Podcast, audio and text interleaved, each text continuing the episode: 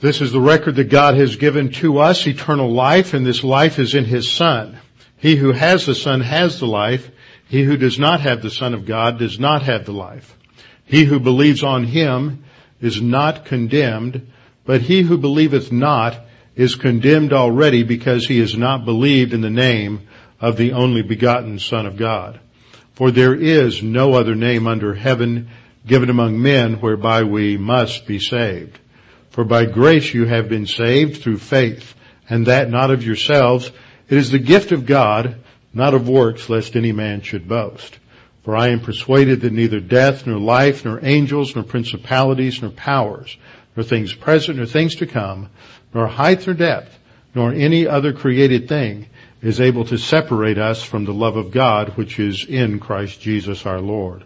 For of him, and through him, and to him are all things, to whom be the glory forever. Amen. Before we begin our time in God's Word this morning, let's go to the Lord in prayer.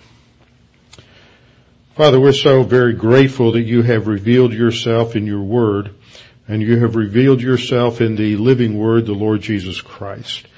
And as we continue our study this morning in the Gospel of Matthew, reflecting upon uh, your provision and protection for the infant Lord Jesus. Father, we pray that you might also help us to understand and to be strengthened in our faith that, that in the same way you watch over each of us and you provide for us and you protect us. And even though we go through difficult circumstances, even though we go through life-threatening uh, situations, and even though everything around us may see, seem in a chaotic mess, we know that you control history and that you have our, our lives in your hands and that, that we can never be uh, permanently injured or hurt, but that we have safety and security in your plan. Father, we pray that you might encourage us this morning. We pray in Christ's name. Amen. It's interesting how sometimes things come together. We don't, uh, we plan out our hymns quite a bit ahead of time. And so it's not as if we can sit down on Monday morning and think, oh, I know what's going to be taught on Sunday morning, and so we'll select these hymns to sing. We plan them out much further in advance than that, and so many times the hymns that we sing, just by pure chance, you know, fit well. And as we sang this morning, it is well with my soul. That is such a perfect hymn leading into, uh, I think the thematic topic of the last half of Matthew 12, which is how God protected and preserved Jesus as an infant, his protection and preservation of the king. As I said in the introduction of that hymn, it was written by Horatio G. Spafford in the late 1800s and the 1880s and most people know the story of that particular hymn. You've heard me mention it many times. It's a, it's a well-loved, well-appreciated uh, story, and because it is something that speaks to every one of us, we can relate to that. We've all gone through uh, difficult, sometimes life-threatening situations. What a lot of people don't know is the rest of the story. We often talk about how we as believers have a, have a testimony, a testimony before all mankind and before the angels. And that particular hymn is a foundation for an ongoing testimony uh, by the the Spafford family, particular particularly H.G. Spafford, but also his wife Anna. And what most people don't know is what happened afterwards. After they reunited in England and they returned to the United States, they were still feeling rather devastated because of the loss of their daughters. And they determined to leave the United States and to go to, to Jerusalem. And they took with them uh, a number of other families from their church in Chicago, and they settled in in Jerusalem, and they determined to establish a colony. Now, H.G. Uh, Spafford did not survive but another year or so after they moved to Jerusalem, but they established a group that became known as the American Colony. And uh, it wasn't long before they established a place where people could come just to spend time to somehow recover from whatever trials and testing they had uh, faced in life. It was a place of, of, relaxation, a place of recuperation, a place where they could be reminded of the grace of God. Uh, as time went by, it also became a place where many uh, uh, expatriates from either England or the United States and sometimes Germany and other other countries in Europe would gather. It later, by the early 1900s, became a sort of a colony, location for many uh, explorers and photographers and they established a hotel there that is still there today called the American Colony Hotel. Place I've wanted to visit many times in my trips to Israel and finally got to this last year in May. And if you go there with a part of any tour group just about, they will play on the over, on the speakers on your bus, it is well with my soul. So whether you're coming as a Roman Catholic or a Muslim or with a Jewish group, you get to hear that tremendous hymn. What an ongoing testimony this, in many ways, we never know how what we do in handling the tests of life reflect and are, are an ongoing testimony in ways we can never imagine or never expect. And that's, that's certainly true in the case of that particular hymn. It is an application of the principle that we find in Psalm 23 verse 4, where David as the psalmist writes, Yea, though I walk through the valley of the shadow of death, I will fear no evil, for thou art with me. Now, when he uses that phrase, the valley of the shadow of death, he's talking about either a circumstance that is simply a threat of death through disease or through going into combat or battle or some situation that can, that contains the threat of death or perhaps even a situation where in, in which we know we will indeed die. We will indeed face death. And at those times we can trust in the Lord.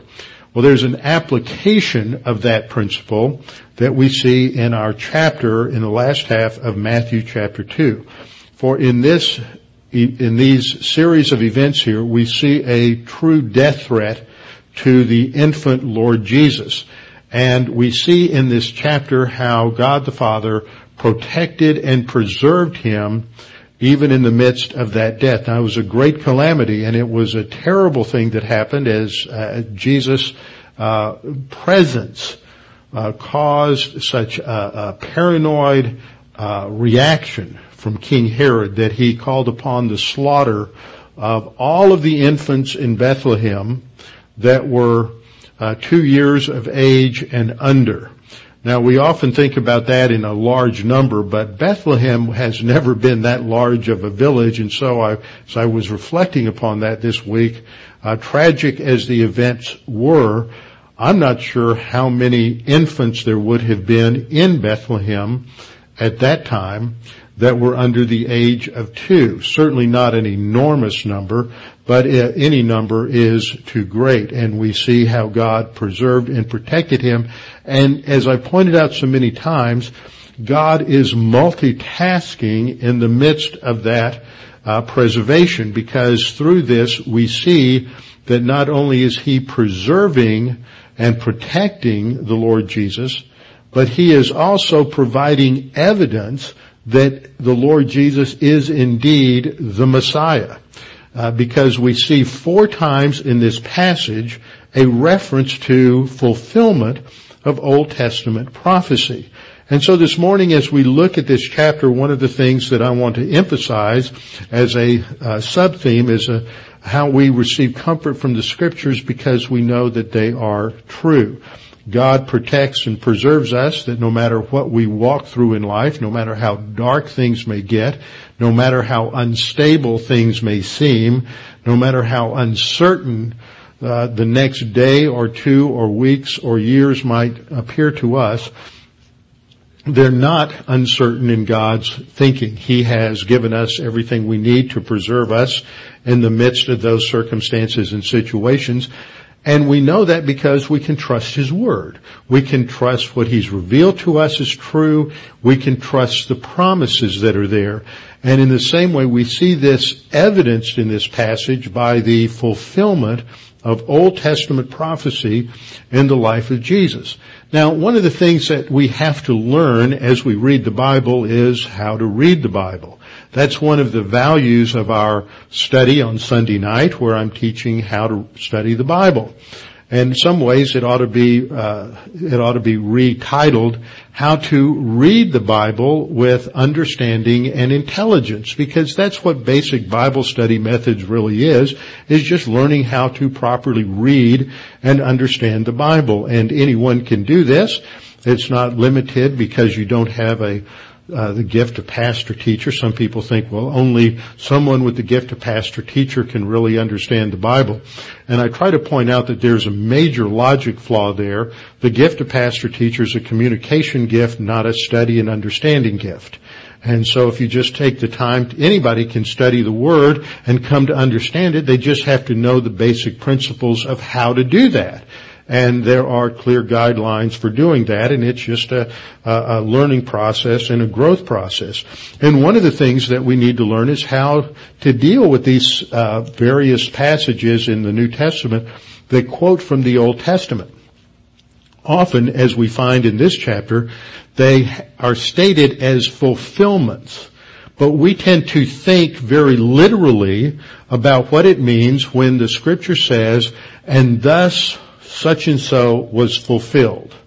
Because we think only, we, we restrict that. I'm going to go through four different ways in which that's used in this chapter. The first way is the way we think that always means. We have a uh, an extremely restricted understanding of what it means when uh, we read in the New Testament that thus an Old Testament passage was fulfilled because the writers of the scripture use that phraseology in four distinct ways and uh, they're not all like the first one, even though in Matthew, the predominant way in which Matthew uses it is in this first way that we will look at, and that is a, it's called a literal prophecy because the quotation comes from a prophecy in the Old Testament. It's, so it's called a literal prophecy with literal fulfillment. Literal prophecy with literal fulfillment. Eleven times in Matthew, Matthew uses this basis, this type of quotation from the Old Testament.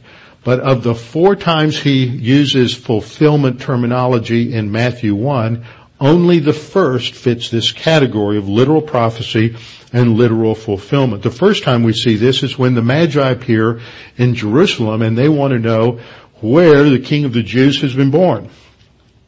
And we see depicted in Matthew here and in this episode the kinds of response that will become much more evident in the re- remainder of the gospel we see that there is a lack of concern, even a lack of curiosity from the religious leaders of Israel. Eventually this will harden into opposition. Then we also see the somewhat uh, disguised hostility in, as displayed on the part of Herod the Great, because he is jealous of his power and he wants to disguise that and cloak that so those around him don't see that his real plan is to destroy this pretender.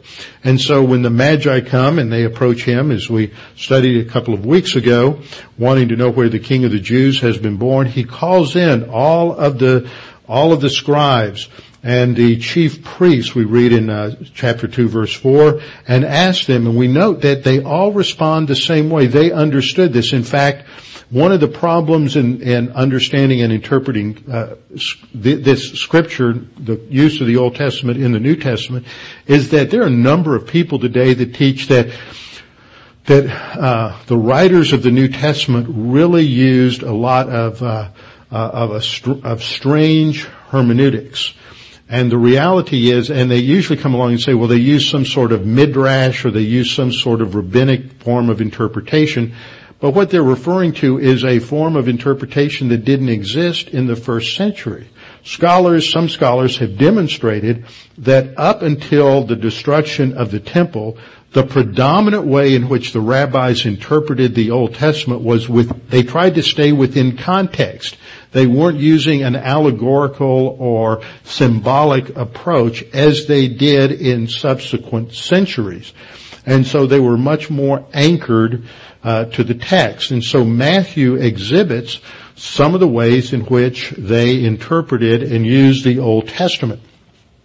So we find that they all respond the same way. They all understood this particular prophecy from Micah chapter 5 to be a literal prophecy. So they said to him in answer, in Bethlehem of Judah, for thus it is written by the prophet.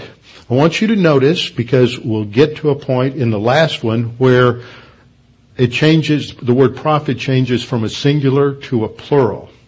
I'm emphasizing that for those of you who are coming to the Bible study methods class, which by the way we won't have tonight because we're, we will be having the Stand with Israel event, but we'll be starting up again next week with our uh, Bible study methods class. But three quotes we have here in Matthew 2 all say, as it is written, as it is written by the prophet, singular. The last one says, as it is written by the prophets. So it shifts to a plural. That becomes significant. But the quote here is from Micah chapter 5 verse 2. And we read, But you Bethlehem in the land of Judah, there was also a Bethlehem in the north in Galilee. Bethlehem in the land of Judah are not the least among the rulers of Judah, for out of you shall come a ruler who will shepherd my people Israel. Who will shepherd my people uh, Israel. And so we have a, quotation here, a significant quotation related to a literal prophecy from Micah chapter 5 that the Messiah would be born in Bethlehem and a literal fulfillment. Now when we look at the original prophecy in Micah 5:2 we read, But you Bethlehem Ephratah, though you are little among the thousands of Judah, yet out of you shall come forth to me the one to be ruler in Israel, whose goings forth are from old, from everlasting. Now that last part of the phrase, who's going forth from of old and from everlasting, is not part of the citation in um, in Matthew chapter two, verse six. But it's important to go back to that original prophecy. It was present in the Septuagint, and it uses two different Hebrew terms from of old is Mekedem. Kedem is the key word there. The MI at the beginning is simply the preposition from. Kedem and Olam. And Kedem and Olam are both words that at times can refer to just a long period of time within history, but they also have many passages where they refer to eternity past or eternity future. However, when they are used together, they always indicate eternity past, as we see in passages such as Proverbs 8, 22 and 23 and Deuteronomy 33, 27. Proverbs 8:22 we read the Lord possess me that is wisdom. This is when wisdom is speaking wisdom is personified in Proverbs 8 the Lord possess me at the beginning of his way. Well God is eternal so there's no literal beginning. Uh, this should be translated probably more from the beginning or indicating the idea from eternity past of his way before his works of old. I have been established from everlasting. See how uh, the first line in 823 from everlasting further clarifies and is synonymous with the phrase at the beginning, Mekedem, and it's the use of these two words together. They indicate eternity past. Deuteronomy 33:27 does the same thing. The eternal God, Kedem, the eternal God is your refuge and underneath are the everlasting arms. So they speak of eternity. They speak of going all the way back to eternity past, a time uh, in the timeless past. And so what we see in Micah 5:2 is a literal prophecy uh, uh, that is focused that will be fulfilled in the future. In the book of Micah, Micah is uh, prophesying and predicting future judgment and calamity for Israel, But in between these announcements of future judgment, he is also predicting a future time of hope, a future time when the Messiah will come, a future time of restoration of Israel to the land. And the principle here is that God, along with announcements of judgment, always announces his future plan of hope. There is always that mixture of grace with judgment. And so a message that Micah has for Israel is that yes, God will bring judgment upon this nation for their disobedience, but he will not permanently forget the nation. He will not go back on his promises and he will fulfill them in the future and there will be a future time uh, when the nation is restored to the land under the rulership of a Davidic king. And just as David was born in Bethlehem, so the future Davidic king, the Messiah, will come from Bethlehem and be born in Bethlehem. So the verse in Micah is a verse that speaks of, of the origins of the king in terms of his Davidic background, but it is also a message of hope that no matter how dark things may appear for Israel, no matter how uh, terrible things may appear for the Jewish people, there is a future hope. God will not forget or forsake them, and God will bring uh, salvation and deliverance to uh, the Jewish people. So it is a message of hope, even in the midst uh, of difficulty. When we come to the second category of, of uh, prophecy, we need to read on a little bit to see what takes place in terms of the reaction of Herod to the uh, search of the Magi. Uh, Herod, a couple of things we need to be reminded about by Herod. Herod was a brilliant and brutal king. He was architecturally brilliant. His work in rebuilding and reestablishing the temple, renovating it actually. They didn't destroy uh, the previous temple. They didn't stop the sacrifices, but he rebuilt the Temple Mount in what became uh, thought of as almost an eighth wonder of the ancient world. He built a massive harbor at Caesarea by the sea. He built a beautiful city, uh, rebuilt ancient Samaria, renamed it Sebastia, and built it according to all the the ideas and standards and specifications of a, of a classical Roman city. And there were many, many other projects. He rebuilt Masada. Uh, all of these kinds of things uh, were uh, marks of his architectural genius. But as he grew older, he became more and more mentally uh, disturbed, if not deranged, and paranoid uh, to the point that he he was always uh, afraid that someone in his family was out to kill him in order to uh, gain their inheritance. He had at one time ten wives. He had eventually had one of his wives uh, put to death. He had two of his sons, Alexander and Aristobulus, put to death under the uh, suspicion that they were uh, conspiring against him to uh, kill him and to seize the throne and to take it from him. And so he is a man that is uh, uh, quite evil.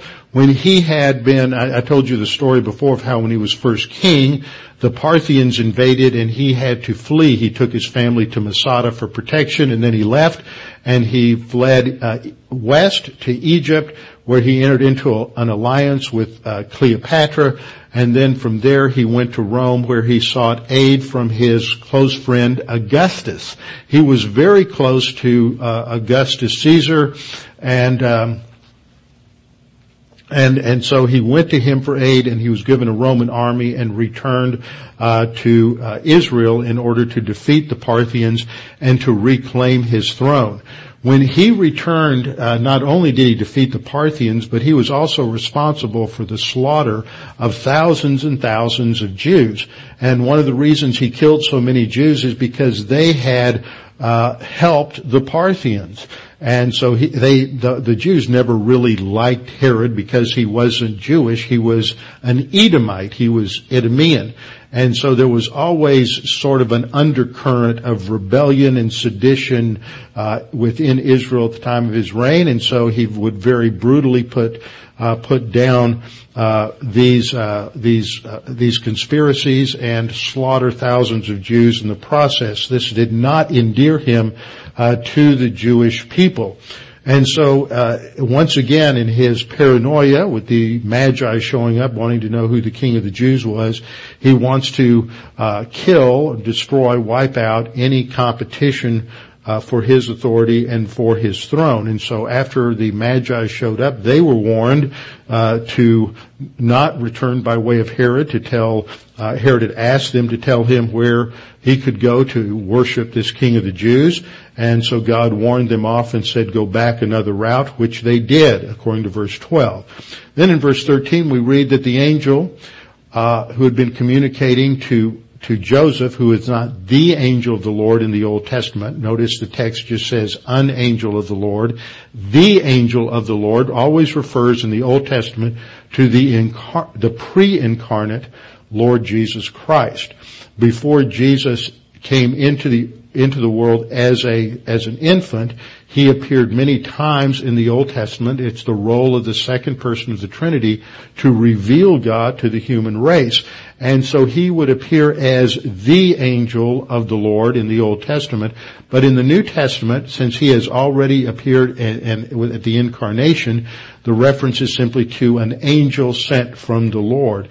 And so in verse 13 we, we read that when the Magi had departed, behold, an angel of the Lord appeared to Joseph in a dream, saying, Arise, take the young child and his mother, flee to Egypt, and stay there until I bring you word, for Herod will seek the young child to destroy him.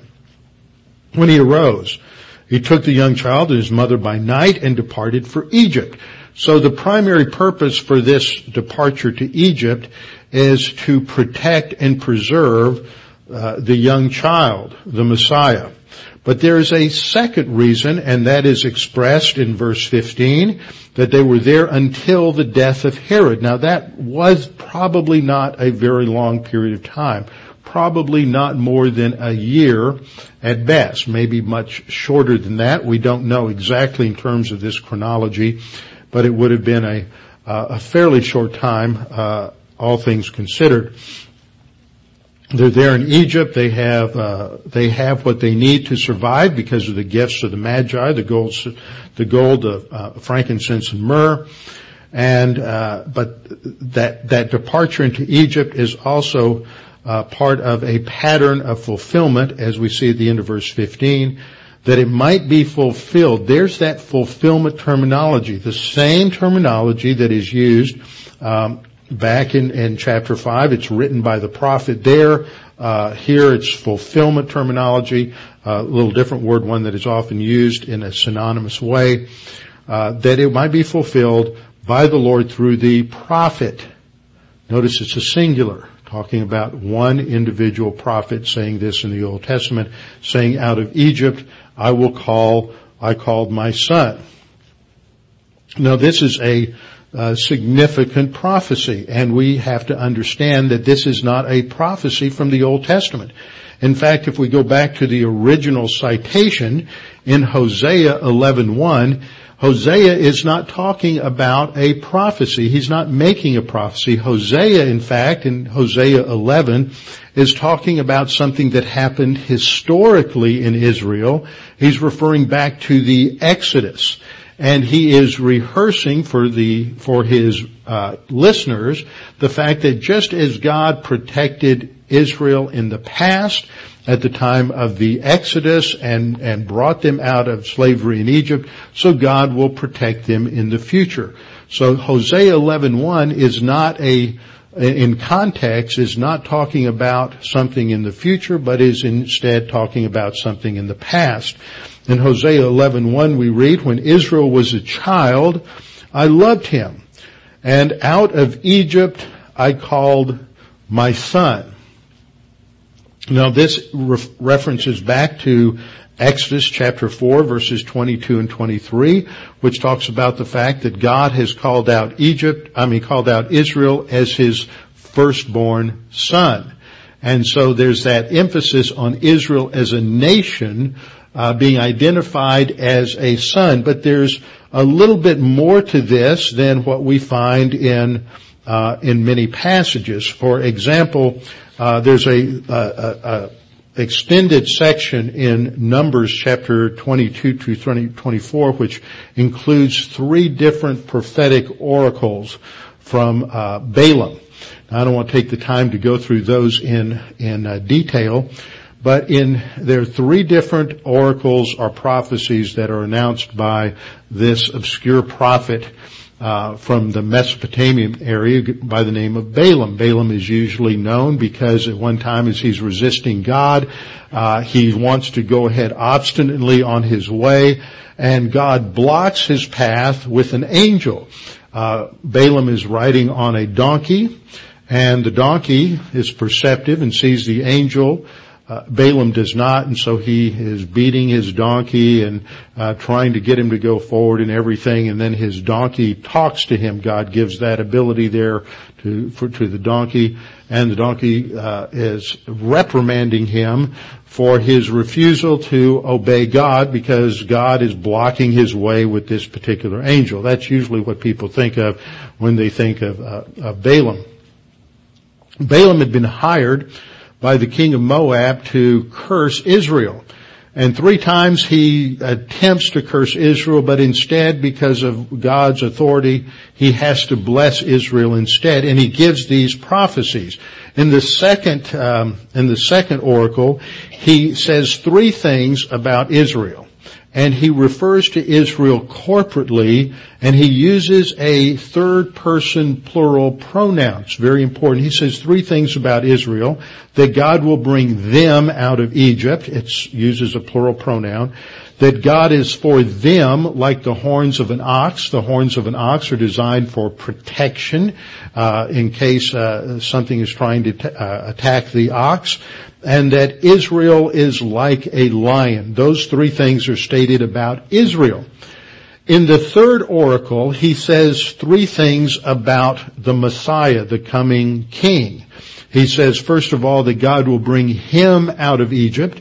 Second, he says God is for him, a second, uh, third person singular pronoun in each case. God is for him like the horns of an ox and that the king is like a lion. Now what we learn from comparing these two oracles is that it is embedded within Old Testament revelation and thought that Israel as a nation, Israel's history as a nation in some ways is designed to picture or portray elements about the Messiah. And we call this typology. Typology comes from a Greek word tupos, which means an example or a pattern.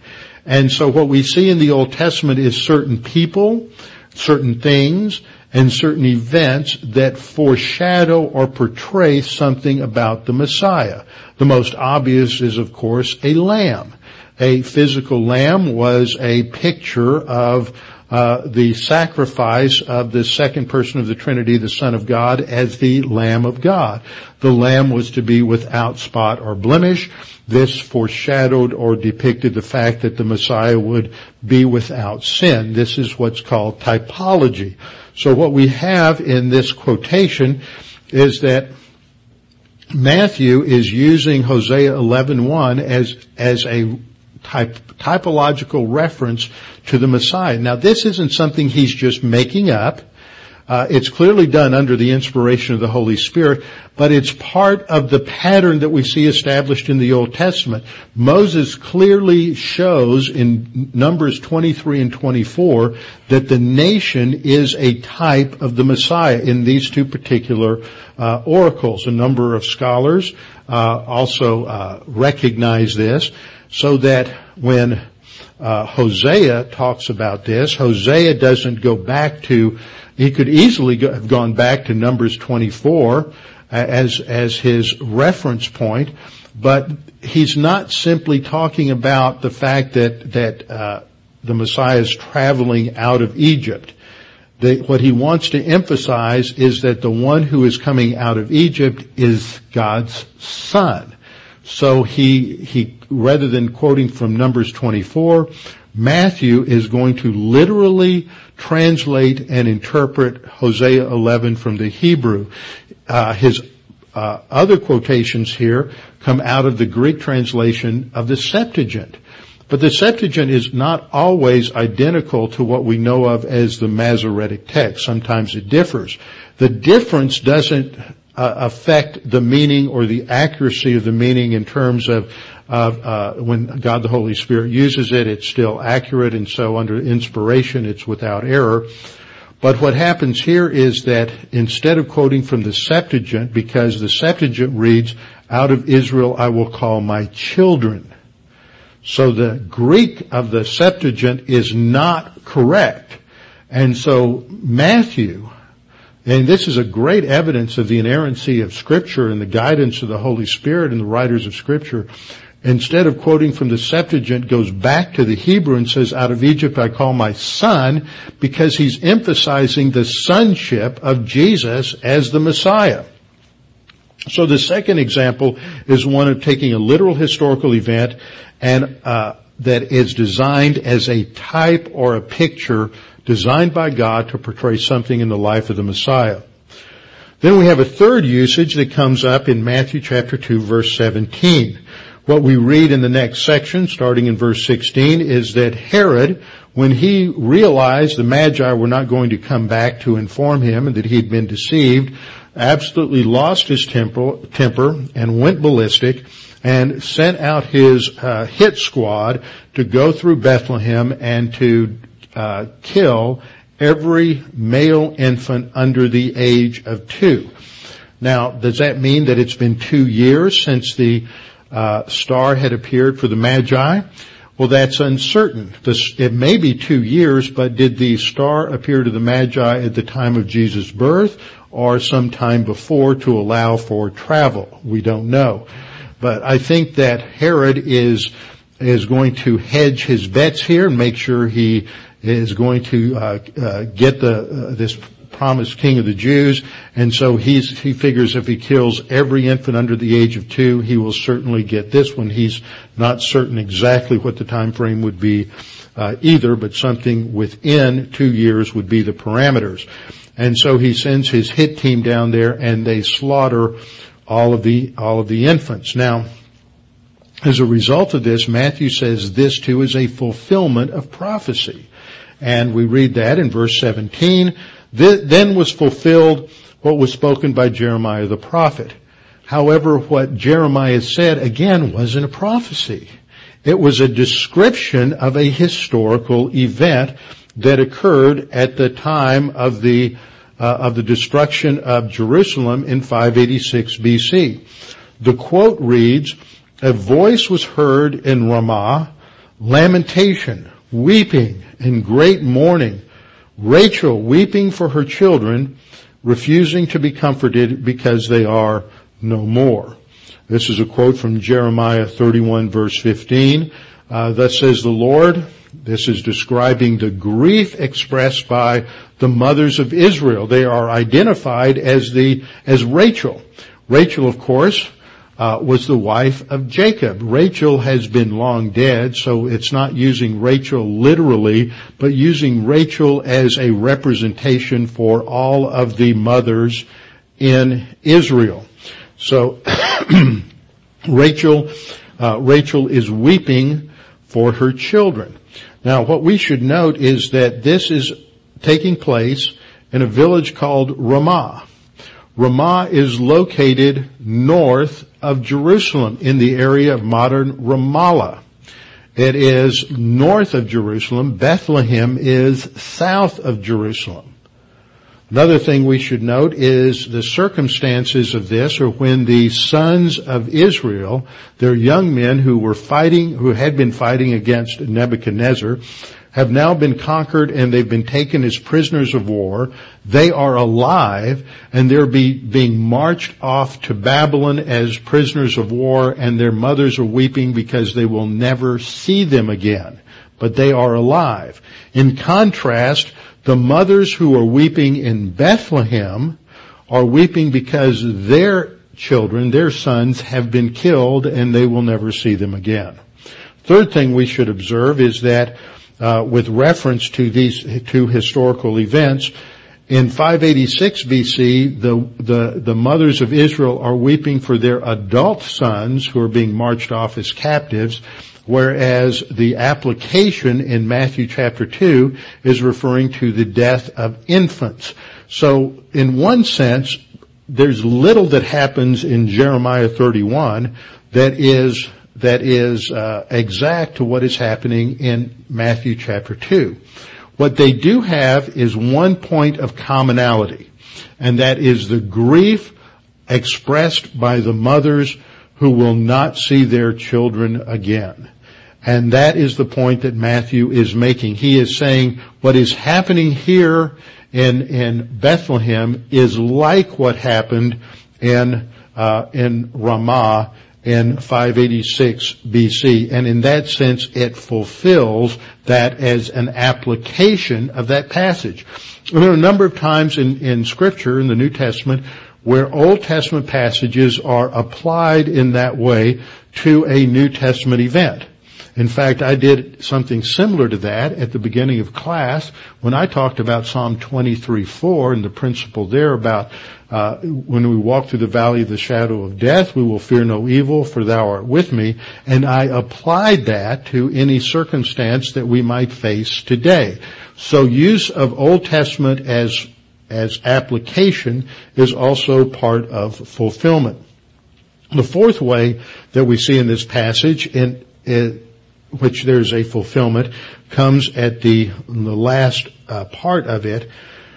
When after Herod was dead, we're told, an angel of the Lord, again, not the angel of the Lord, but an angel of the Lord, an unnamed, an unnamed messenger of the Lord, appeared in a dream to Joseph in Egypt, saying, arise, take the young child and his mother, and go to the land of Israel, for those who sought the young child's life are dead. Notice, at this point, the angel just says, go back to the land of Israel, doesn't give them specific direction. And then as he arose and he comes back close to the land of Israel, uh, we're told in verse 22, but when he heard that Archelaus, this was uh, Herod's son, when Archelaus was reigning over Judea instead of his father, Herod, he was afraid to go there and being warned by God in a dream, so there's a second revelation to Joseph, he turned aside for the region of, of Galilee and to go to the city of Nazareth.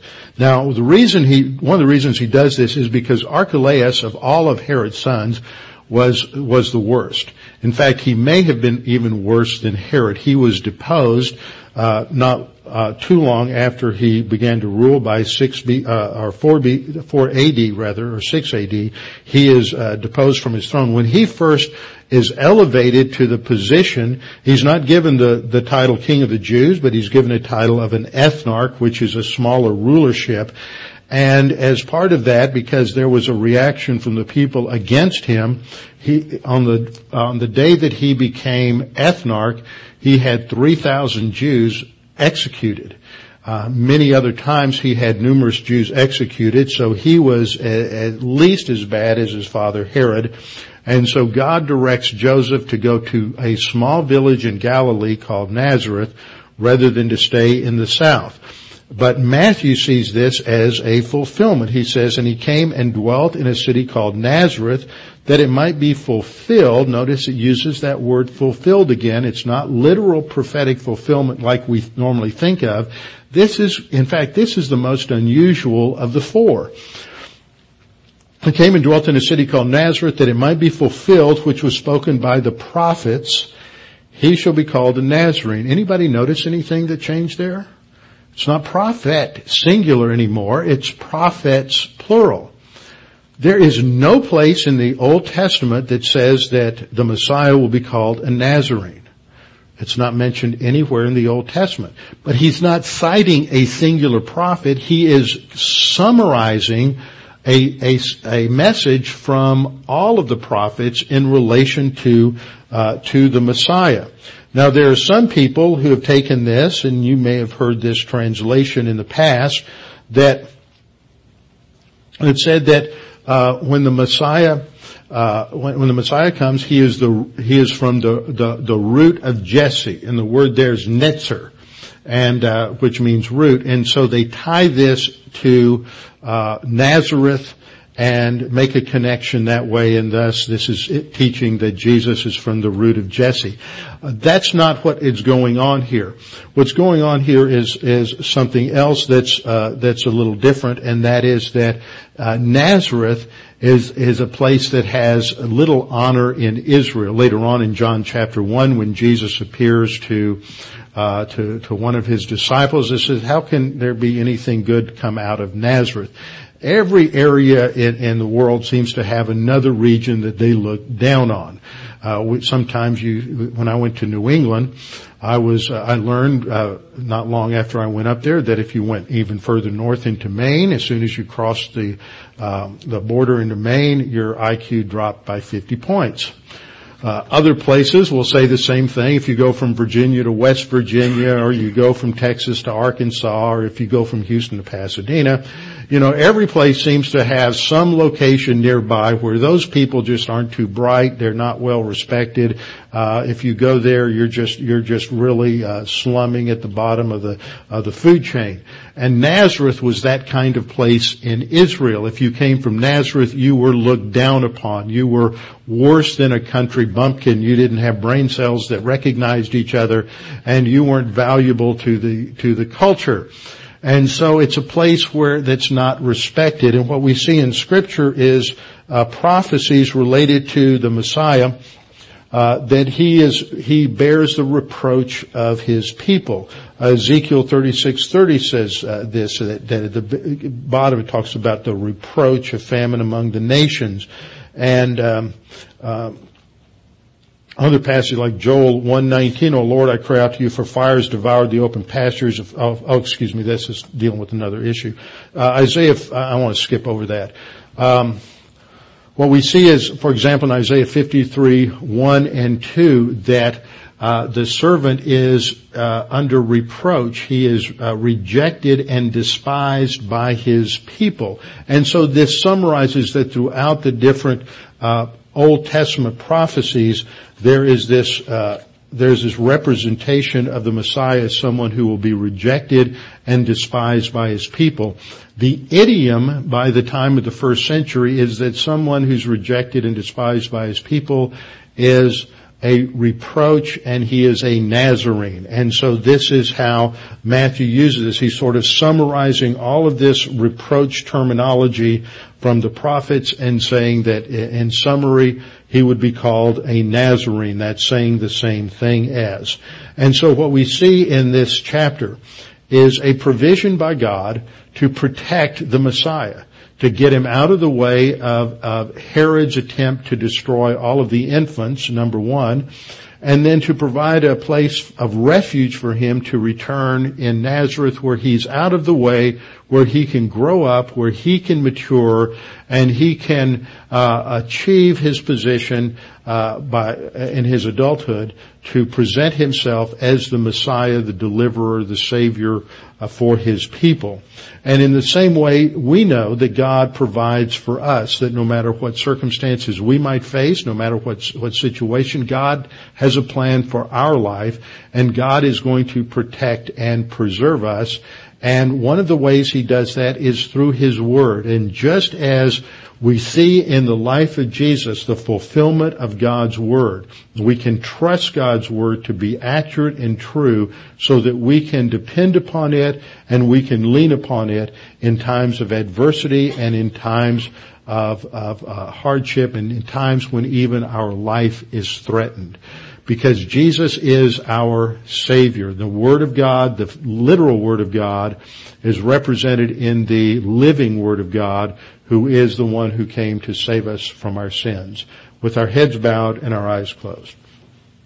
Father, we thank you for this opportunity to study these things this morning and to uh, reflect upon the way in which you uh, you fulfill your promises from the Old Testament, and that there are over a hundred different uh, promises from the Old Testament that are fulfilled in Jesus' first advent so that we can be confident that not only that your word is true, but that Jesus is who he claimed to be, the, the savior of the world, the one sent by you, uh, to be our the Savior from our sins, to pay the penalty for our sins, that by simply trusting in Him, we can have eternal life. Now, Father, there may be someone here this morning who's never trusted in you, never realized that salvation is not based upon how good they are.